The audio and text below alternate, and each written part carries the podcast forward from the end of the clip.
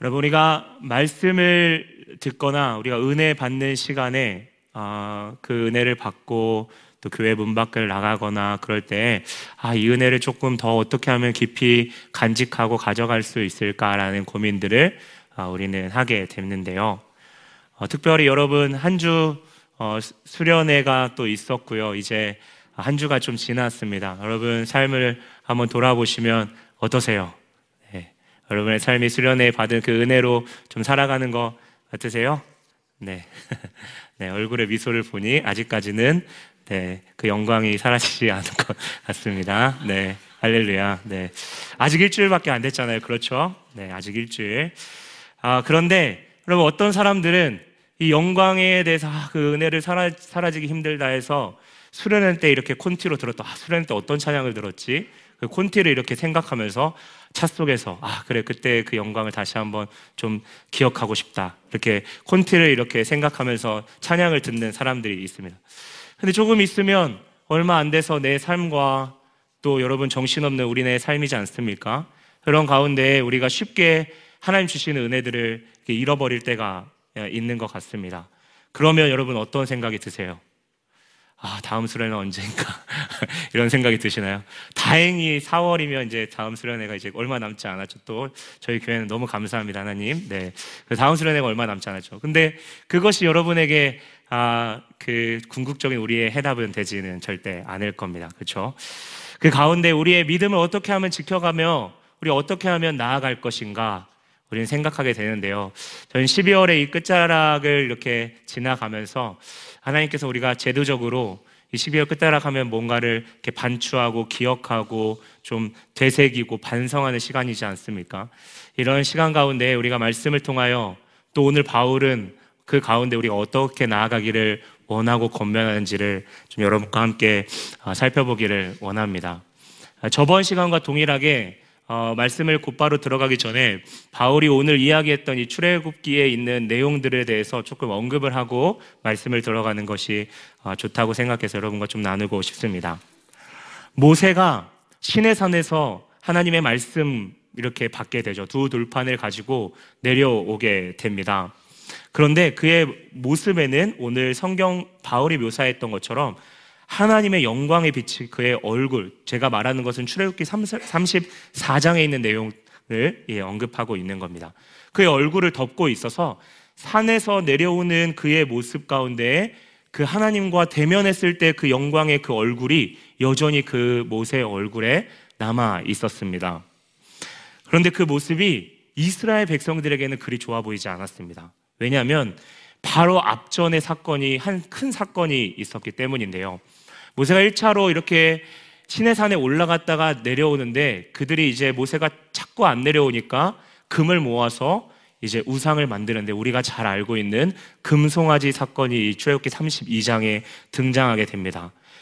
이 사건 이후로 하나님께서 노하시고 모세 또한 이제 노하게 되죠. 하나님께서 그 심판으로 그, 그 우상들을 다 빻아서 그 물을 마시게 하고 그 사람들이 그 죽게 되고 또 남겨진 사람 가운데 하나님 편에 속해 있지 않는 그 사람들 레위 사람들이 진멸하고 치게 됩니다. 그 가운데 이스라엘 백성들은 공의로우신 하나님을 아 하나님이 정말 이, 이 죄에 대한 부분에 있어서 철저하신 분이시구나 라고 하는 것을 이렇게 느꼈을 것이고 죄인인 그들이 하나님께 쉽게 더 다가가지 못하는 것을 그들은 생각했을 것입니다. 그래서 하나님이 그들에게는 두려운 대상이었죠. 그 가운데 모세가 이제는 시내산에 이제 어, 돌아와서 하나님의 말씀을 성경에 보니까 전했다고 이야기하는데요. 하나님의 말씀을 전하는 동안에는 모세가 그 빛난 얼굴을 그, 그대로 감추지 않고 말씀을 전했습니다. 그런데 그 말씀이 끝난 뒤에는 다시 수건을 이제 쓰게 어, 되는데요. 바울은 오늘 성경에 이렇게 해석합니다. 장차 없어질 것에 주목하지 못하게 하려고 수건의 얼굴로 그 모세의 얼굴 스스로를 가렸다라고 말하죠. 어, 이 34장에 대한 사실 해석은 주석가마다 너무나도 다양한데요. 왜냐하면 성경이 정확하게 그거에 대한 해석을 구체적으로 달고 있지는 않기 때문이죠.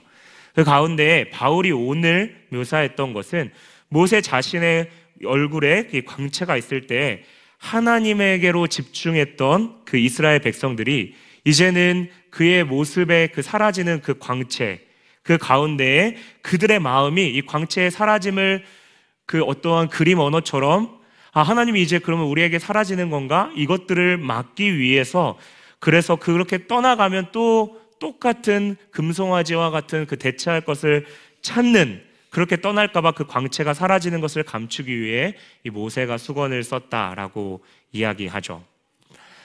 여러분, 지난 본문에서도 제가 같이 여러분과 함께 나누었지만 이, 어, 이 모세에 대한 이 광채, 그, 그 가운데 있었던 영광은 분명히 있었습니다. 어, 저희 집에 아이에 관한 아이 우리 아들이 읽을 수 있는 책들이 이렇게 몇 권 있는데요. 그 책들이요 대부분 다 그림이거나 글씨는 거의 없고요. 그림이거나 소리가 이렇게 누르면 소리가 막 말소리 하면 힝 하고 말소리가 나오고 하는 그런 책들입니다. 글자가 거의 없습니다. 이스라엘에게 하나님이 어떠한 분이시라는 것을 오랜 시간 쭉 노예 생활을 하고 있었던 그들에게 어떤 애굽의 애굽의 어떠한 그러한 종된 그 본성과 습성이 있는 그들에게 이렇게 무엇인가를 설명해주고 이해하는 것은 아직 그들의 수준에 맞지가 않습니다. 한계가 있어 보이죠. 오히려 그들의 눈높이에 맞춰서 그 노예 시절에 그 애굽 사람들이 숭배했던 태양신 라라고 하는 그 태양신 태양 그것보다 더 빛난 분 그 분을 오늘 오늘 모세를 통해서 오늘 이야기하는데요. 그 영광의 빛을 통해서 하나님이 어떠한 무시, 어, 어떠한 분이신지를 오늘 이스라엘 백성들에게 이야기하죠. 이 뿌리 안에 있는 그들 가운데 있는 그 본성을 죽이며 참된 그 영광의 빛이 진짜 밝은 빛이 무엇인지를 하나님은 그들이 볼 수 있는 시각, 그들의 시각적인 부분으로 보여주셨습니다. 그렇게 처음에 애굽 땅에서 그들을 인동하여서 아무런 것도 없는 염려와 두려움 그리고 그 옆에 있는 광야에서 하나님께서는 그들과 너희와 함께하고 있다. 내가 너희를 보호하고 있다. 라고 하는 처음 시작되었던 그 에덴에 있었던 샬롬. 함께하는 그 가운데에 그 품 안에 있는 마치 부모의 품 안에 있는 그 안정감을 주셨습니다. 이러한 것들은 아마 노예 생활에 있어서 아, 내가 왜 태어났을까? 나는 그리고 이 왜 광야를 걷고 있을까? 라고 하는 그 근원적인 질문 끝을 가다 보면 그 근원적인 질문 가운데에 생기는 두려움, 그것들을 몰아내도록, 몰아내고 하나님이 함께 해 주셨는데요. 그들의 손에 모세를 통하여 창세기라고 하는 책을 그렇게 그 정체성을 알게 하시는 책을 지어 주신 것이죠. 그런데요, 아마 아이의 특징이기도 합니다. 아직 저희 아들은 아직 어려서 그러한 것들까지는 모른다고 생각하는데요. 처음에는 자기가 정말 부족한 데 있어서 유일하게 자기의 의사 표현할 수 있는 것은 아이에게 울음입니다. 우는 거예요. 하지만 어느 정도 이것이 아이에게 학습되어지기 시작하면 이제는 이제 부모를 이용하려고 하는 거죠. 그래서 자기가 필요할 때 자기가 계획적으로 울기 시작하고 그렇게 신호를 보내고 이것은 우리는 보통 거짓 울음이라고 이야기합니다. 그리고 이러한 아이를 보면서 아, 저 아이 참 영악하다라고도 이야기하죠.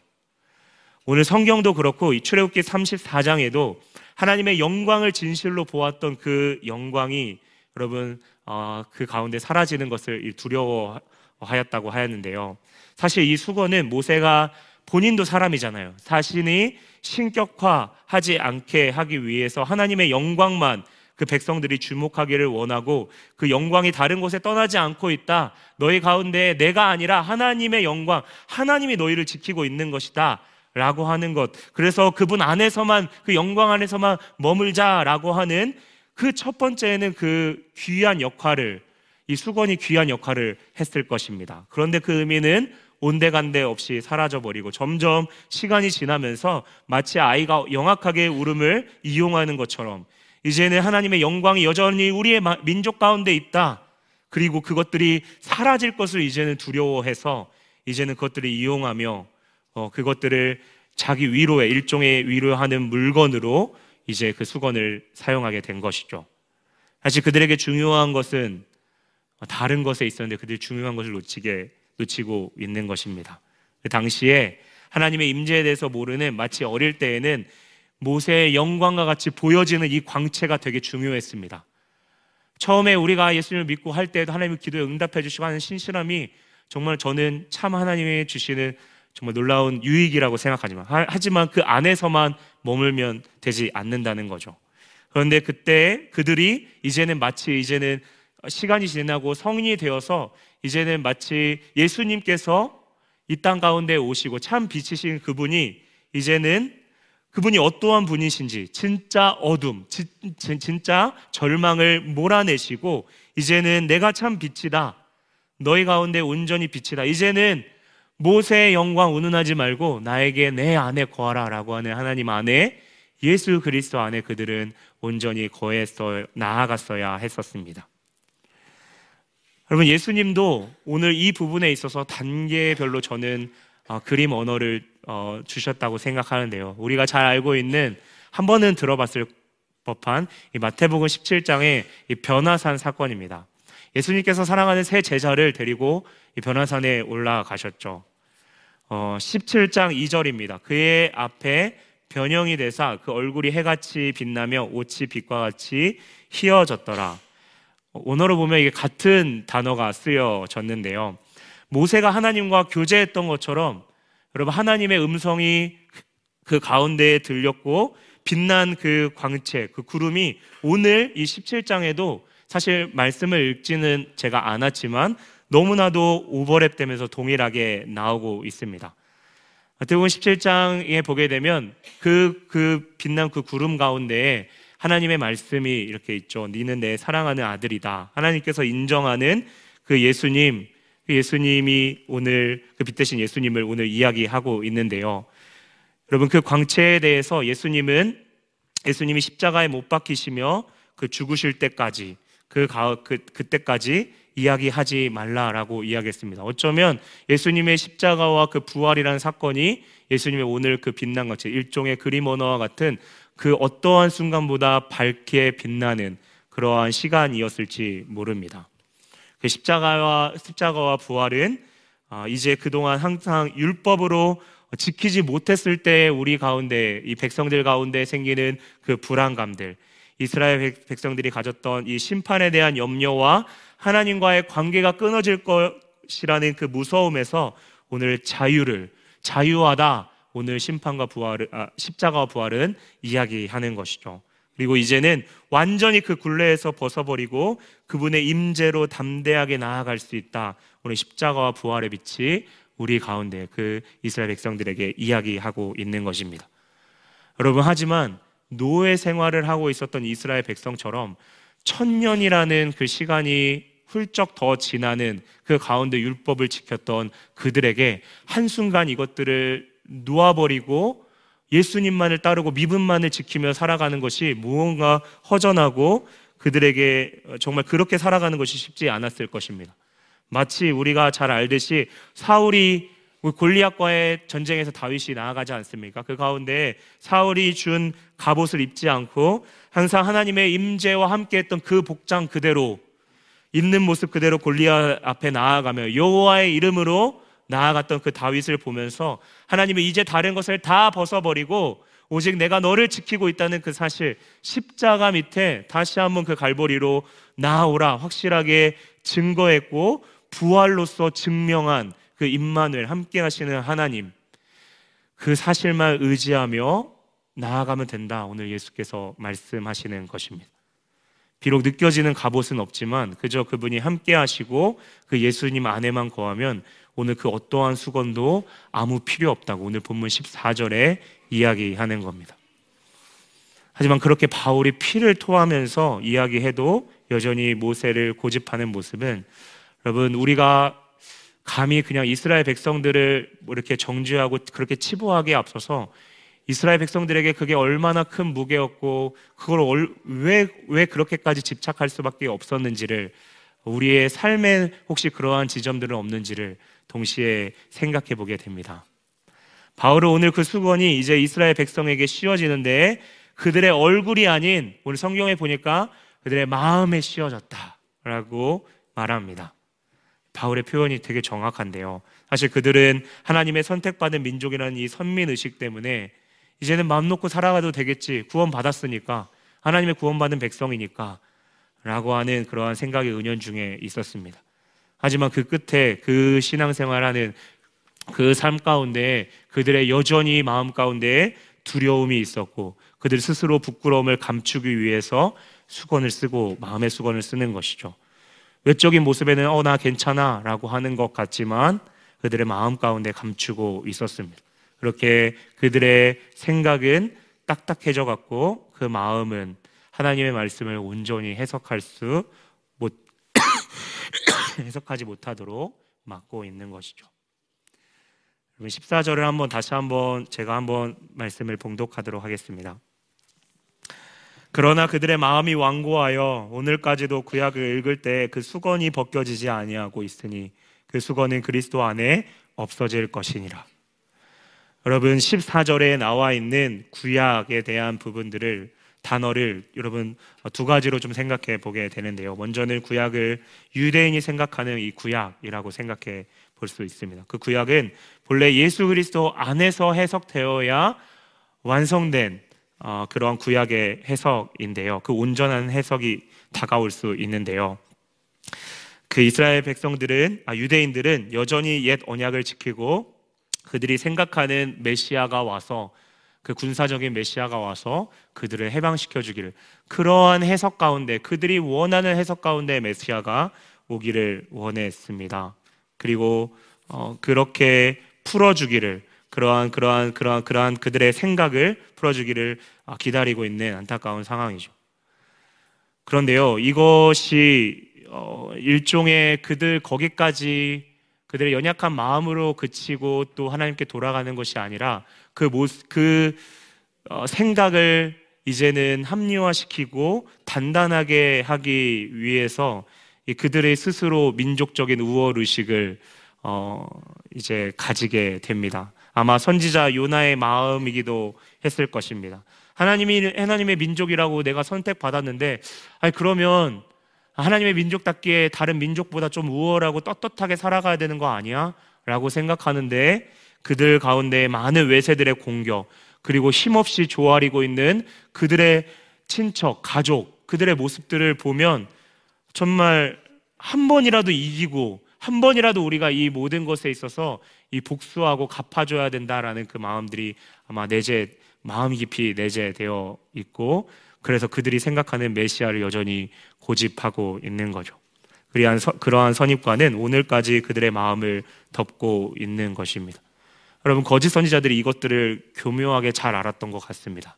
거봐 유대인들을 보니까 저 사람들 일관성 있게 떳떳하게 그들의 모습 가운데 있어서 어, 그들이 해야 될 것, 의무들, 그들의 책임들 다 하고 그렇게 하고 있잖아. 그런데 그것들을 다 없애고 그저 믿음으로 구원받는다고? 뭔가 이상하지 않아? 고린도 교회에 있는 사람들이 이렇게 현혹하는 것이죠. 유대교에서 여러분 그런 있었던 아마 60만 어, 학자들은 뭐 100만, 200만 아니면 그 당시에 뭐 의견이 분분하지만 수많은 숫자들에 있는 사람들이 한 그 산에서 내려오는 여러분 모세를 내려오는 그 모든 사람들이 그 가운데 영광의 광채를 여러분 보, 보았다는 것을 여러분 상상이 되십니까? 아마 압도적이었을 겁니다. 어, 월드컵에 우승했던 그 사람들을 주목하는 것보다 더 훨씬 더 압도적이게 그 광채를 주목했겠죠. 그런데 고작 120명 아니면 조금 더 있는 사람들이 주목했던 받았던 성령이요. 모르겠습니다. 그들이 뭐 숫자로는 이야기할 수는 없지만 그들은 여전히 마음 내재 가운데에 모세가 받았던 그 영광을 버리지 못하는 모습을 오늘 보게 됩니다.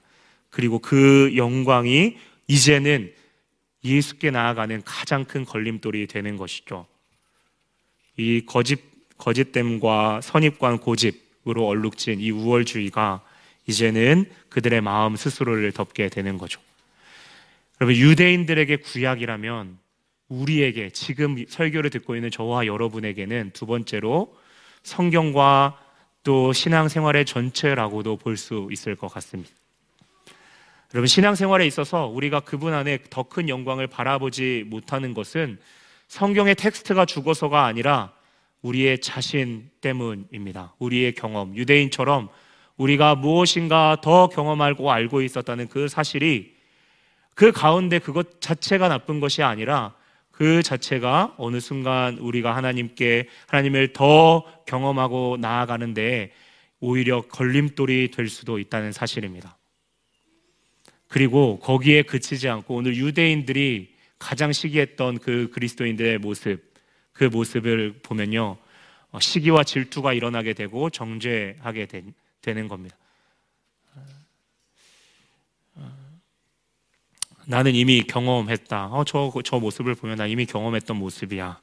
마치 돌아온 탕자의 큰아들과 같은 모습이죠. 그러면 이미 가졌음에도 불구하고 이제는 온전히 누리지 못하고 마음은 이렇게 가뭄 있는 그 밭처럼 쩍쩍 갈라지게 되는 거죠. 여러분 그 가운데 우리의 자신을 우리 모두를 한번 한번 돌아봅시다. 여러분 그러한 마음이 찾아오기 시작하면 그 딱딱해진 굳은 마음을 우리 스스로 내려놓기가 여러분 참 쉽지 않습니다. 여러분 저도 그렇지만 이것들을 진짜 이 시간들 이 말씀의 텍스트 교리가 아니라 이 삶에 있어서 그 답답함을 여러분 저도 경험했지만 여러분도 경험해 보셨을 것입니다. 그걸 스스로 여러분 어, 헤쳐나가는 것이 쉽지 않죠. 여러분 한 해간 내 삶에 답답한 순간들이 있다면 아마 내가 그래 하나님께 나아가는 길 알고 있지 그래 이렇게 너, 나아가면 돼. 때론 죄를 짓거나 낙심하여 무기로 갈때아 맞아 나 그 탈출구 알고 있어 라고 알고 갔는데 그 가운데 걸어가는 길 가운데 어 이상하다 이러면 조금 채워져야 되는데 어 이러면 공급받아야 되는데 라고 하는 그런 이상한 지점이 있을지도 모릅니다. 자유함이 있을 줄 알았는데 더 답답함을 느껴 느끼는 것인데요. 오늘 성경에 보면 내 완고한 마음을 그대로 짊어지고 향했다면 14절에 나와 있죠. 이상하게 그 안에서의 자유함보다 더 답답함을 느끼죠. 그런데 여기서 그치지 않고 우리들 생각에 더 말씀과 기도로 나아가 나아가야 아, 정말 하나님을 더 이렇게 주신 내 지금 기도의 시간이 부족한가 말씀의 시간이 부족한가 여러분 무엇인가 부단히 힘써 보이지만 여전히 더 큰 무거움과 답답함이 자리하게 되는데요. 말씀을 들어도 순종할 수 있고 아, 은혜 받을 수 있지만 여러분 그렇지 못한 것 내가 경험한 영광 내가 이미 경험한 알다, 안다고 생각하는 그 현상이 오히려 하나님 앞에 가난한 마음으로 나아가는 그 가운데 더 그렇게 영광 가운데 나아가는 것을 방해할 수 있다는 어, 사실입니다. 내가 경험한 하나님이 전부라고 생각하고 남들이 가진 은사와 경험을 바라보는 가운데 여러분 내가 가진 것이 전부인 그냥 나도 모르게 높아져서 어느 순간 하나님의 갈망과 사모함이 사라진 것은 어쩌면 여러분 우리 가운데 예고된 길 루트입니다. 수분이 전혀 없는 텁텁한 모래처럼 그 마음을 잡고 그 마음이 계속 텁텁해지는데 그 마음을 자꾸 우리는 숨기게 되는 거죠. 여러분 그 완고함에 대해서 오늘 14절에 구약을 읽을 때에라고 기록합니다. 여러분 구약 자체 읽는 것이 잘못된 겁니까? 아닙니다. 그 완고한 마음 그 상태로 읽을 때에 벗겨지지 않는 게 있는 겁니다. 여전히 그 마음을 덮고 있다는 겁니다. 예수 안에서 전혀 다르게 해석되는 이 구약의 말씀이 완고한 마음 스스로의 수건으로 완전히 덮여 있는 겁니다. 보석은 보이지 않고 원석만 보인다고 짜증내면서 불평하는 그러한 모습이죠. 그 가운데 우리는 생각합니다. 무엇, 무엇이 잘못된 것일까? 왜 하나님의 임재나 성령의 역사가 보이지 않을까? 우리가 그러한 생각이 들지만 혹시 우리의 생각이 거기까지만 머무는 우리의 모습은 아닌지 한번 우리 자신을 생각해 봅시다. 여러분 감사한 것은요. 오늘 성경이 그 가운데 우리에게 그 자리에만 머물지 말고 너가 이곳 가운데 나와야 해라고 하는 그 중요한 길을 말해 줍니다. 14절에 하반절에 그 수건은 그리스도 안에 없어질 것이다 라고 하는 그 이야기를 해 주시죠. 그리고 그리스도 안에 없어지는 것이 여러분 무엇이냐 추상적이죠. 그런데 16절을 한번 제가 읽어 보도록 하겠습니다. 그러나 언제든지 주께로 돌아가면 그 수건이 벗겨지리라. 아멘. 여러분 16절에 보게 되면 언제든지 주께로 돌아가면이라고 말합니다. 주님을 볼 수 없는 그 순하고 답답함을 느끼는 그 지점에 어느 순간 말씀을 읽는 그 가운데 기도하는 그 가운데도 내 내면 가운데에 청지기로서의 그 마음이 아니라 내가 주인으로서 내 삶의 주인으로서 나아갔던 그 삶 가운데 주님 앞에 나아갔던 그조차 부끄럽지만 다 주님 앞에 정직하게 고백하며 내어드리며 주님 앞에 돌아가는 것입니다. 그렇게 주님 앞에 주저 말고 나아갈 때 절대 내 스스로 벗겨질 것 같지 않았던 내 답답함과 둔하였던 내 마음, 그 수건이 벗겨질 것이다. 벗겨진다라고 오늘 성경은 분명히 말합니다. 주 안에서 사라진 기쁨이 회복될 것이라는 겁니다.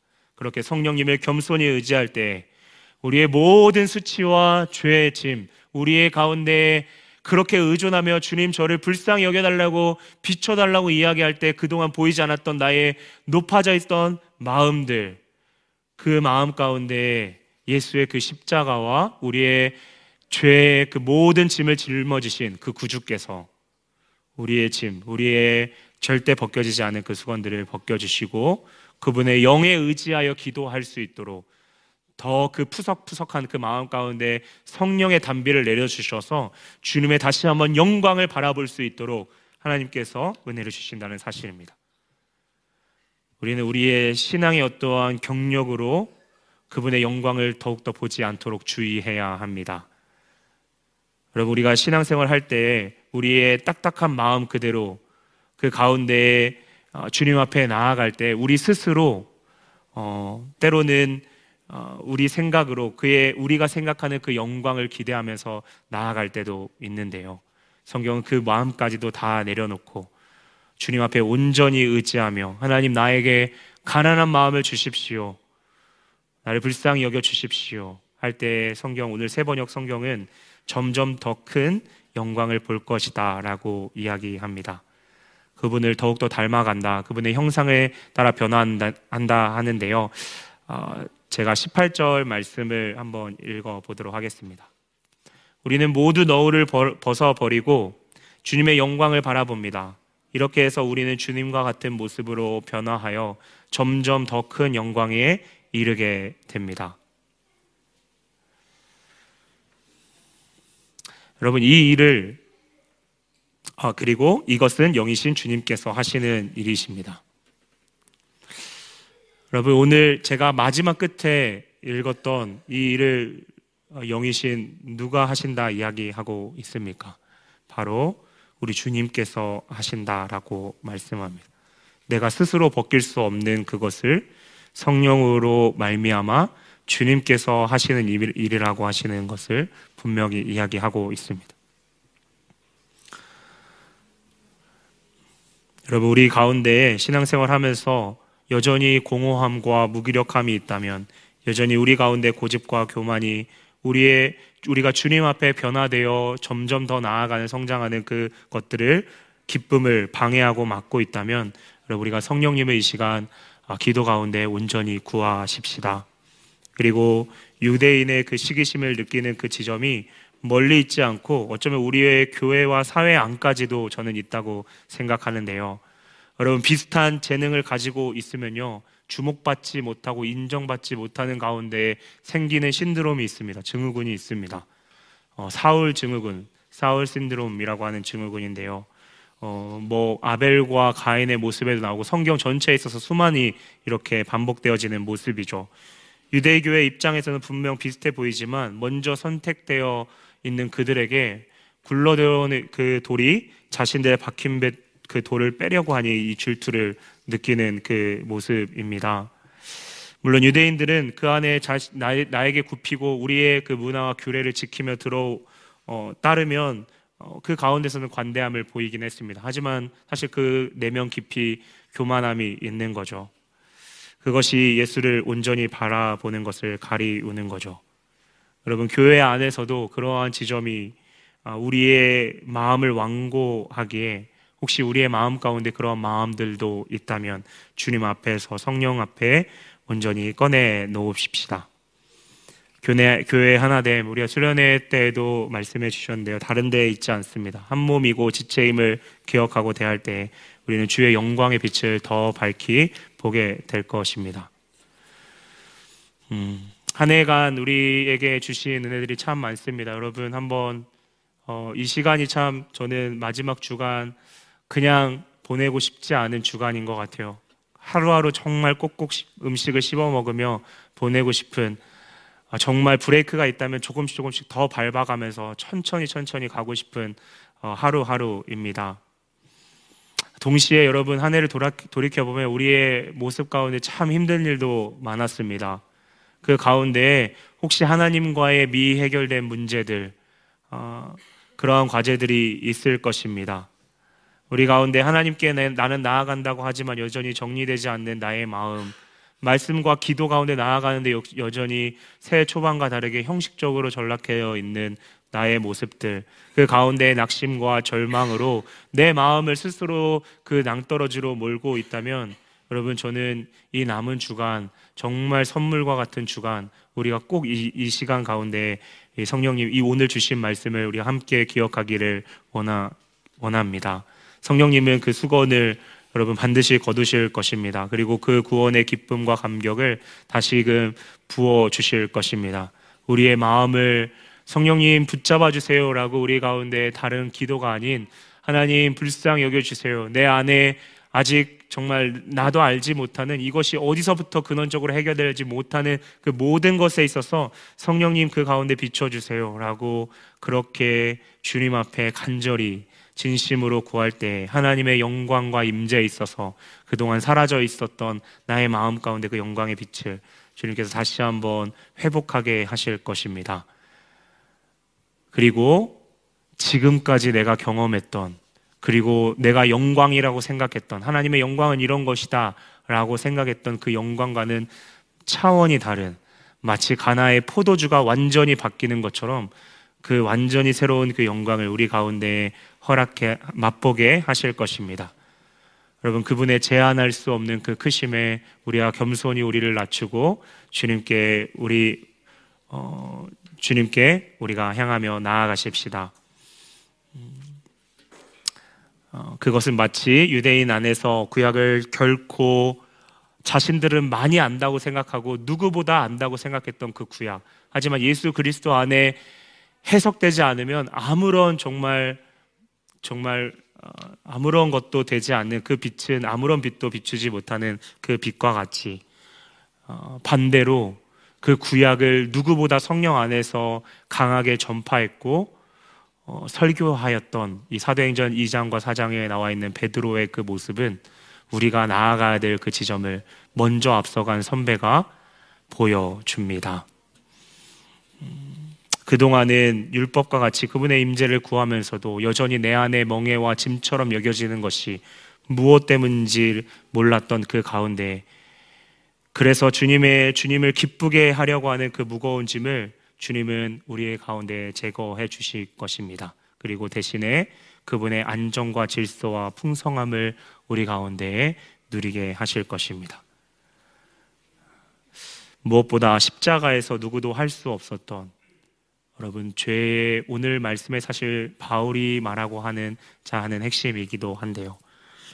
죄와 저주를 끊고 그 자유를 주신 그 죄에서 자유함은 자유함을 이제는 우리의 삶에서 그것이 무엇인지를 누리게 할 것입니다. 그것은 제가 서두에도 이야기했지만 그 구원은 우리를 죄의 그 쓰러기 더미에서 우리를 건져내 준 것으로만 그치지 않고 그 죄에 얼룩진 우리를 그리스도의 피로 다 닦아주시고 그의 말씀으로 우리를 살찌우시고 먹여주시고 그리고 기도로서 우리와 눈 마주치시며 우리를 계속해서 보호하고 양육하시는 그 가운데 우리가 점점 장성하여 이제는 거룩한 삶을 넉넉히 살아가게 되는 것이죠. 성경은 이 모든 일에 오늘 제가 처음 읽었던 12절에 담대하게 나아갈 수 있다라고 이야기합니다. 목회자인 제가 이야기하는 말씀이 아닌 이 말씀이 담대하게 선포될 수 있는 또 우리 가운데 그렇게 소망으로 굳은 소망으로 다가올 수 있는 이유는 바로 하나님의 신실하심 그 성품 가운데에 이 말씀을 우리 가운데 허락해 주셨기 때문입니다. 그분이 우리의 아버지 되시기 때문이죠. 그분은 살리시는 영이십니다. 그분의 영광을 여러분 기도 가운데 구하십시오. 오늘 찬양에 있어서 처음부터 끝까지 성령님의 영광 또 하나님의 영광을 구하는 찬양을 주 앞에 드렸는데요. 더 깊은 임재로 주님 나아가고 싶습니다. 그렇게 주님 앞에 진실되게 주님 정직하게 좀 나아가고 싶습니다. 나를 살펴 주십시오. 라고 하는 그 긍휼을 긍휼히 여겨 주시는 그 마음을 가지면서 우리 함께 나아가십시다. 그렇게 나아가는 한해 며칠 남지 않았지만 우리가 하나님 안에서 새롭게 되며 그렇게 새해를 좀 준비하는 저희 모두 되기를 주님의 이름으로 축원합니다.